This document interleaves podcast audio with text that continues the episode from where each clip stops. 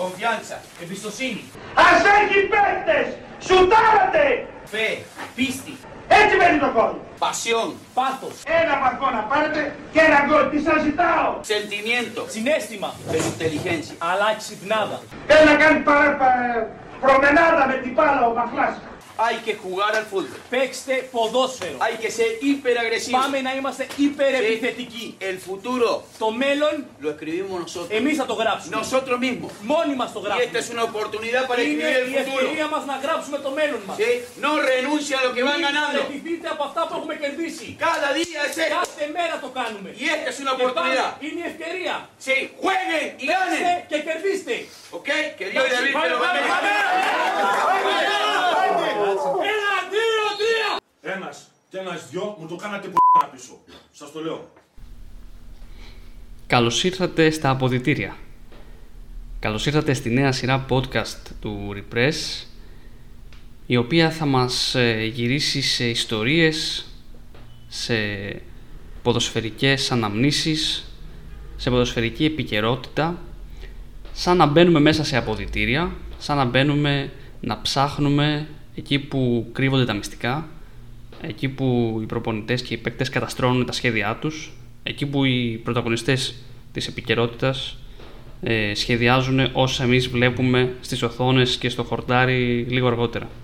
Ε, είμαι ο Νίκος Γιαμπολδάκης και θα είμαι μαζί σας μία φορά κάθε εβδομάδα σε αυτά τα ίσως γλυκά, ίσως ρομαντικά, ίσως νοσταλγικά ταξίδια ε, και όχι τόσο επειδή είναι ταξίδια που ανήκουν σε αναμνήσεις του παρελθόντος αλλά επειδή θα τα κοιτάμε με νοσταλγική και ρομαντική ματιά. Ίσως. Έστω και λίγο. Στο πρώτο λοιπόν αυτό επεισόδιο μπαίνοντας στα αποδητήρια ε, ποια θα είναι τα αποδητήρια τα δικά μας. Δεν θα έχουμε δεν θα μυρίζει counter pain, δεν θα έχουμε πολύ φασαρία, δεν θα στάζουν βρύσες, ε, δεν θα έχουμε λάσπες στο πάτωμα. Θα είμαι εγώ απέναντί σας ε, και εσείς απέναντί μου να ακούτε τις ιστορίες είτε απόλυτα συγκεντρωμένοι, είτε κάνοντας κάτι άλλο και παίζοντας από πίσω μέσω του Spotify την, ε, το επεισόδιο μας κάθε φορά. Στο πρώτο λοιπόν αυτό επεισόδιο ε, θα κάνουμε μια μι- μικρή, πολύ μικρή βουτιά στο παρελθόν και λόγω της επικαιρότητας που δεν είναι άλλη από τα προκριματικά του παγκοσμίου κυπέλου, ε, τα ευρωπαϊκά προκριματικά του παγκοσμίου κυπέλου και φυσικά ακόμη πιο πολύ με μεγαλύτερο ενδιαφέρον κοιτάμε τις ε, επιδόσεις της εθνικής μας ομάδας, της εθνικής Ελλάδος. Οπότε με αφορμή αυτό θα γυρίσουμε πίσω στη δεκαετία του 80, στην πρώτη της πενταετία, στα πρώτα πρώτα χρόνια και θα δούμε πώς μία φάση, μία τεράστια απόκρουση του Σαργκάνη, μία μεγάλη νίκη της Εθνικής Ελλάδος για τα προκριματικά του Παγκοσμίου Κυπέλου του 1982 ε, χρησιμοποιήθηκε ή μάλλον και με ποιον τρόπο χρησιμοποιήθηκε ε, από έναν σεναριογράφο σκηνοθέτη λίγα χρόνια αργότερα, μόλις τέσσερα χρόνια αργότερα σε μια ελληνική ταινία η οποία άφησε εποχή και κυνηγήθηκε και αρκετά από την πολιτική όχι ηγεσία, από την πολιτική σκηνή την τότε πολιτική ελληνική πολιτική σκηνή. Ε, ο σκηνοθέτης και σεναριογράφος της ταινίας είναι φυσικά ο Θόδωρος ο Μαραγκός, αλλά θα τα αποκαλύψουμε όλα αυτά στην πορεία. Λοιπόν, το παιχνίδι μας είναι Δανία-Ελλάδα. Δανία-Ελλάδα 1980, Οκτώβρης. Ήταν η πρώτη αγωνιστική της εθνικής μας σε έναν πολύ δύσκολο όμιλο και θα δούμε πώς μία φάση, μία στιγμή που αν δεν είχε τηλεόραση δεν τη θυμάσαι ποτέ, ε, χρησιμοποιήθηκε σε ένα εντελώς διαφορετικό πλαίσιο και αυτό ήταν και το ενδιαφέρον που μου έδωσε το έναυσμα να κάνω αυτή την ιστορία ε, στο πρώτο μας επεισόδιο, να αναφερθώ σε αυτή την ιστορία στο πρώτο μας επεισόδιο εδώ στα αποδητήρια. Δανία-Ελλάδα λοιπόν.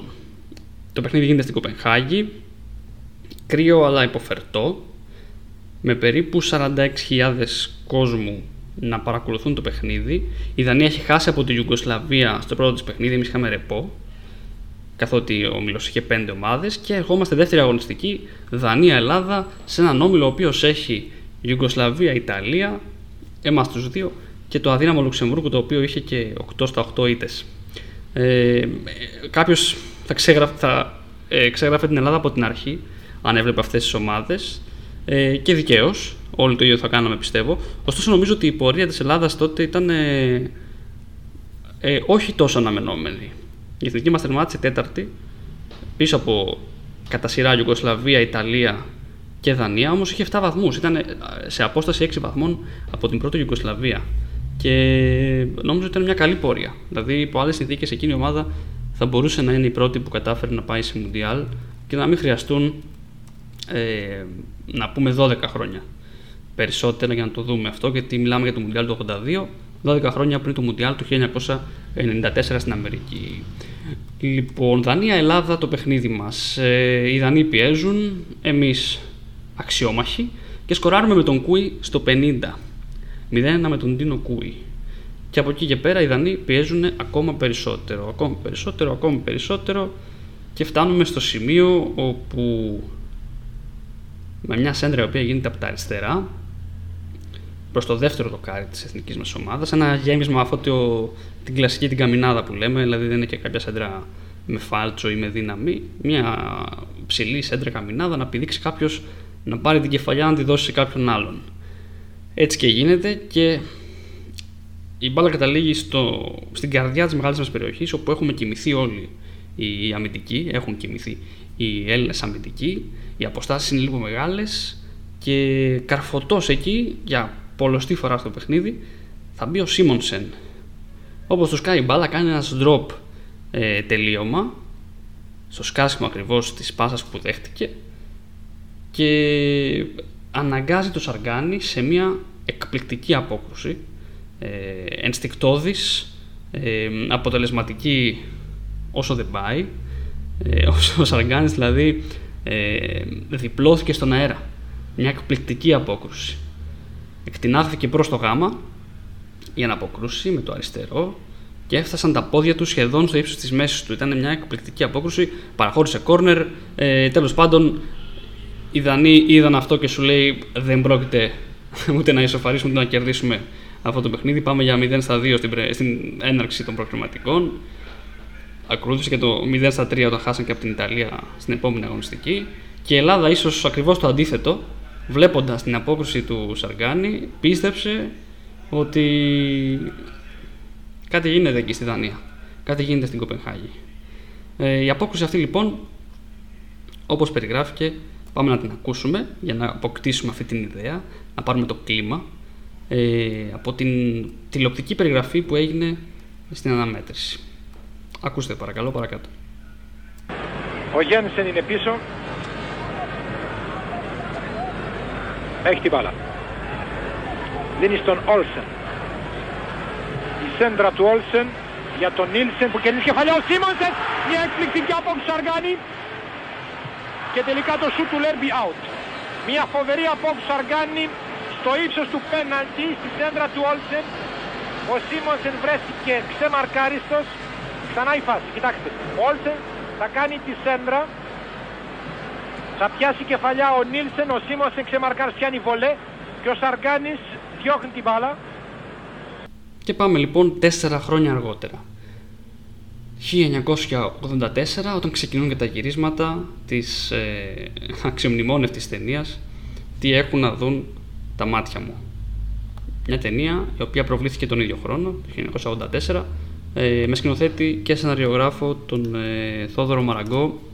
Μια ταινία η οποία προσπαθεί να σατηρήσει την ε, γενικότερη κοινωνική ε, αντίληψη της εποχής και τις διαφορές μεταξύ των ανθρώπων όπως ε, προκύπτουν από την, ε, την κάψα τους, την κάψα εκείνης της κοινωνίας να ασχοληθεί με τα πολιτικά, να βρει παντού αλλαγή, να εντοπίζει παντού τους νέους ήρωες, τους πολιτικούς ήρωες και τους ηγέδες της ε, που θα φέρουν την αλλαγή στα πράγματα, μια γενιά η οποία πέρασε δύσκολα, πέρασε φυσικά και την δικτατορία, την 7 ετία της Χούντας.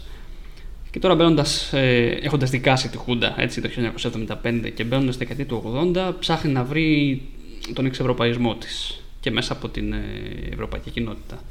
Ε, μια ταινία με Βαγγέλη Καζάν, Κωνστατσάκονα, Πέτρο Ζαρκάδη, Γιώργο Βρασιβρανόπουλο και έχουμε και τον, ε, τον άνθρωπο τον, στον οποίο θα εστιάσουμε, τον Γιάννη Ευδαίμον. Μουσική εντωμεταξύ Γιώργος Νταλάρας, μια ωραία παραγωγή και μια ταινία η οποία υπάρχει στο YouTube και αξίζει να τη δείτε γιατί πραγματικά και οι πιο παλιοί ε, θα θυμηθείτε τις αντιλήψεις εποχής. Η ταινία αυτή λοιπόν βρίσκεται σε ένα, ε, μάλλον κάνει μια κριτική σε ένα γενικότερο πλαίσιο ε, σχολιάζοντας με εντελώς σατυρικό τρόπο πραγματικά σκηνές και σενάριο. Ε, όλη αυτή τη διχόνοια, την αντιπαλότητα ε, μεταξύ ατόμων ίδιας κοινωνικής τάξης οι οποίοι νομίζουν όμως ότι είναι διαφορετικοί. Γιατί ο ένας τάσεται δεξιά και ο άλλος κέντρο αριστερά να το πω έτσι να μην μπούμε σε ε, πολιτικές ε, ονομασίες και αναζητήσεις. Ε, είμαστε λίγο σε ένα προεκλογικό κλίμα εκείνη την εποχή. Είχαμε και ευρωεκλογές, καπάκι μετά βουλευτικές ε, οπότε ο κόσμος ψαχνόταν πάρα πολύ έντονα πολιτικά. Αλλά αυτό που σατυρίζει η ταινία είναι ότι αγρότες ενώ θα πρέπει να έχουν τα ίδια συμφέροντα και να κυνηγούν τα ίδια πράγματα ε, τάσσονται ο ένας απέναντι στον άλλον, το ίδιο και οι εργάτες και γενικότερα τα μεγάλα αφεντικά έχουν τα ειδικά τους συμφέροντα, όποια και αν είναι τα μεγάλα αφεντικά και όπου και αν τάσσονται πολιτικά. Και αυτά τα συμφέροντα είναι διαφορετικά και αντίθετα με τα συμφέροντα των μικρών ε, κεφαλιών, των μικρών ψαριών, οι οποίοι παρόλα αυτά αντιμάχονται το ένα το άλλο. Ε, σε αυτή λοιπόν την ε, κατάσταση και σε αυτό το πλαίσιο διχόνοιας, την προσωπίας από τους πολιτικούς ηγέτες ε, και όλης αυτής της ε, περίεργης, σχεδόν εμφυλιακής κατάστασης και του κλίματος αυτού, υπάρχει ο Γιάννης ο Ευδαίμον, ο οποίος είναι ένας δικηγόρος. Η ταινία παρουσιάζει τέσσερις φίλους, οι οποίοι ουσιαστικά μετά από 14 περίπου χρόνια συναντιούνται ξανά στην Αθήνα και προσπαθούν να βρουν πού, πού ήταν ο καθένας, πού βρίσκεσαι, σε τι κατάσταση είσαι τώρα, η οικογένειά σου κτλ. Ε, να ξεκινήσουμε κάτι μαζί, μια επιχείρηση, κάπως έτσι. Ο Γιάννης ο Ευδαίμον είναι ένας από αυτούς τους φίλους, ο οποίος είναι δικηγόρος και πολιτευτής, επίδοξο πολιτευτής και θα είναι και υποψήφιος βουλευτής με το κόμμα της αντιπολίτευσης. Θέλει να βγει, οπότε υπόσχεται πολλά. Με τη συνάντηση που κάνουν οι φίλοι, με τις διάφορες συναντήσεις μάλλον, όταν προλαβαίνει μεταξύ της δουλειάς και των υποχρεώσεών του, ο Γιάννης Ευδαίμον ε, προσπαθεί να κάνει ένα πολιτικό λόγο, προσπαθεί να τραβήξει ψήφους παρά τελικά να γνωρίσει πραγματικά τους φίλους του ή να τους ξαναγνωρίσει μετά από τόσα χρόνια και να συνομιλήσει μαζί τους. Αποκορύφωμα για μένα και να καταλήξουμε στο, στο zoom, αποκορύφωμα της ε, παρουσίας του ε, και του ρόλου που έχει ο Γιάννης Ευδαίμον σε αυτήν την, την ταινία είναι η παρακολούθηση μιας δίκης την οποία έχει αναλάβει. Είναι ένα ζευγάρι, στο μεταξύ του οποίου υπήρξε μια κουβέντα, από ό,τι καταλαβαίνουμε, ένα καυγά και ο σύζυγος, ο άντρας, αποκάλεσε με ένα κοσμητικό επίθετο μια βρισιά που χρησιμοποιούμε πολύ, όχι αυτή που ξεκινάει από μη, αυτή που ξεκινάει από πού, ε, τον πεθερό του, τον άντρα της γυναίκας του.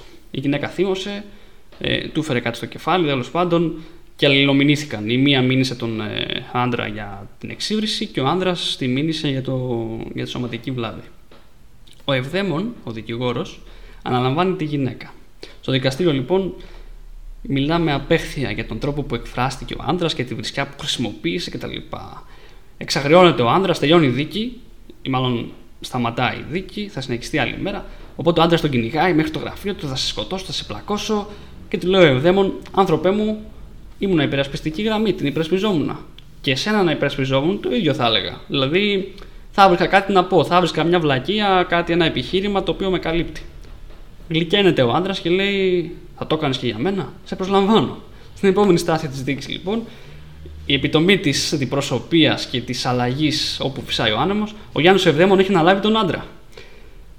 Και εμφανίζεται στο δικαστήριο και προσπαθώντας να δικαιολογήσει την βρισιά την οποία χρησιμοποιήσει ο άντρας και να ε, αποδομήσει το κακό και να την παρουσιάσει ως κάτι το πολύ φυσιολογικό, κάτι πάρα πολύ φυσικό, θα μας πει την ε, παρακάτω, ε, το, μάλλον τον παρακάτω μονόλογο, την ε, παρακάτω ρητορία ενώπιον του Πρόεδρου του Δικαστηρίου, η οποία είναι φυσικά ο απόλυτος τρόπος που ο Θόδωρος Μαραγκός βρήκε για να αξιοποιήσει την απόκρουση του Νίκου Σαργάνη στο μάτς με τη Δανία στην Κοπενχάγη το 1980 για τα προκριματικά του Μουντιάλ. Ένα πραγματικά ευφιέστατο επιχείρημα. Νομίζω όλοι θα το χρησιμοποιούσαμε αν το είχαμε σκεφτεί εκείνη τη στιγμή. Και το οποίο αποδεικνύει πόσο στενά είναι, πόσο στενή είναι η σχέση μεταξύ κοινωνίας και ποδοσφαίρου εκείνη την εποχή που υπήρξε, υπήρχαν δύο κανάλια, βλέπαμε όποτε έδειχνε τηλεόραση μπάλα, δεν υπήρξαν streams, οπότε αν έβλεπες μια φάση τη θυμόσουνα για πάντα μέχρι σε σημείο που μπορούσες να τη χρησιμοποιήσεις και στο δικαστήριο ως επιχείρημα. Ακούστε λοιπόν τον ε, μικρό, πολύ μικρό σύντομο μονόλογο του Γιάννη Ευδέμον για να υπερασπιστεί τον ε, πελάτη του αυτή τη φορά. Κύριε Πρόεδρε, δεν θα υπερασπιζόμουν τον κατηγορούμενο εάν δεν ήμουν απόλυτα σίγουρος ότι δεν είναι μόνο αθώος, αλλά είναι ένας αδικημένος και ταλαιπωρημένος άνθρωπος, όπως συμβαίνει πολλάκι στην βιοπορούσα κοινωνία μας. Ο άνθρωπος αυτός είναι ένας άνθρωπος ποιότητας, με μεγάλη ειλικρίνεια. Απόδειξη είναι ότι παρεδέχτη, πως είπε το πεθερό του που κάτι το οποίο δεν σημαίνει ντε και καλά βρισιά. Τι άλλο μπορεί να είναι αυτό εκτός από βρισιά; Να σας πω αμέσως κύριε Πρόεδρε. Όταν η εθνική ομάδα ποδοσφαίρου έπαιζε με την αντίστοιχο της Δανίας στην Κοπεχάγη, δεν ξέρω αν παρακολουθήσατε αυτό τον αγώνα. Τον μετέδιδε απευθείας η τηλεόραση. Ναι. Στον αγώνα λοιπόν αυτό που τον παρακολουθούσαν όλοι οι Έλληνες, προηγείται η εθνική μας με ένα μηδέν μέχρι τα τελευταία λεπτά.